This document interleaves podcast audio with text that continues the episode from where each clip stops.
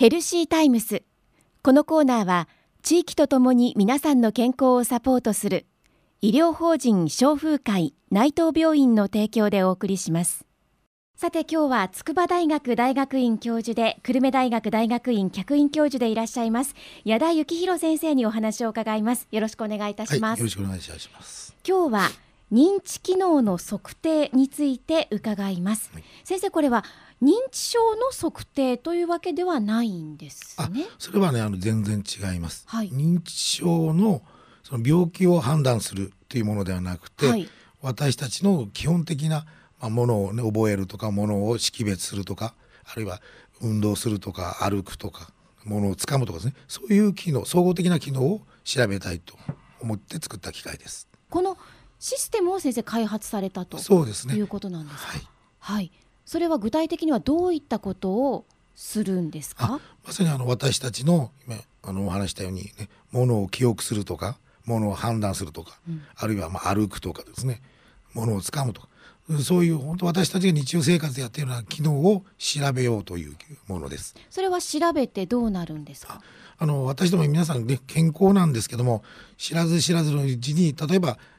あの歩行が衰えていったり、はい、あの筋力が衰えていったり、はい、ものを覚える能力が衰えていったりするわけですね。うん。はいはい。まあ、それをえまあ、調べてでそういう機能がもし落ちといてたらそれを高めるような例えば運動するとか、はい、あの記憶をなんかあの呼び戻すようななんかそういう学習をするとかですね。そういうのに役立てていこうというものですね。じゃいわゆる健康な人があの測定をして健康寿命を伸ばすというような意味合いがあるんでそういうのを目指しています。はい、基本的にはだから健康な人が、はい、あのやってみて。で自分の、ね、ちょっと衰えている部分あるいは優れている部分っていうのをあの劣れているのであれば伸ばす、ね、あの伸びている部分はさらに伸ばすみたいな。そういうのの一つの指針にしたいということで考えています。はい。で先生具体的にはどういったことをされるんですか？測定で。測定はあのいろんな言葉もできるんですけれども例えば短期的にものを記憶する。あるいは右左にものがあるのをあの識別する。何秒ぐらいで識別できるか、はい、あるいは音をちゃんと聞き分けれるか、はい、あるいはちゃんと発音ができるか、はい、あるいはどれぐらいねあの、まあ、握力を測るんですけどどれぐらいの筋力があるか。あるいはあの、ね、上下にこう動いていただいたりするんですけど、そういう体制的なバランスがどうか。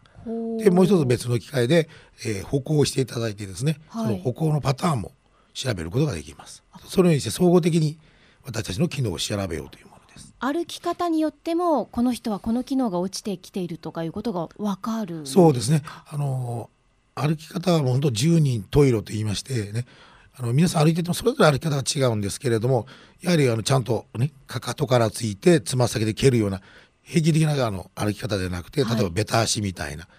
歩き方とか、はい、あるいは、えー、こう外側に足が向いたような歩き方とかですね。あるいは右と左の,、えー、あのえー、歩み方がこう微妙に例えば右の方が強いとかですね、うんうん、結構いろいろそういうさまざまな歩き方が現れてきます。うん。それをそのまあ記憶ですとかそういう考え頭を使うものから体を使う測定までされてで今この人はこういう機能がちょっと衰えてきているっていうのが分かってくる、ね、ということなんですね。今まであのどうしても記憶を、がどれぐらい、ね、あの劣っているのか優れているのかと測ったりとか、はい、あるいはそのものを認知する機能を調べたりとそれがたくさんあったんですね。例えば人間の体だと総合的に、うん、あの働いてるわけですからそれをできるだけこう総合的に調べてあげることでどの機能が例えば衰えているのか。でどの機能とどの機能が関連しているんだ、うん、だったらこういう例えばケアをするこういう例えば運動をする。ということが分かってくるわけですね。その何が衰えているか分かればピンポイントで、え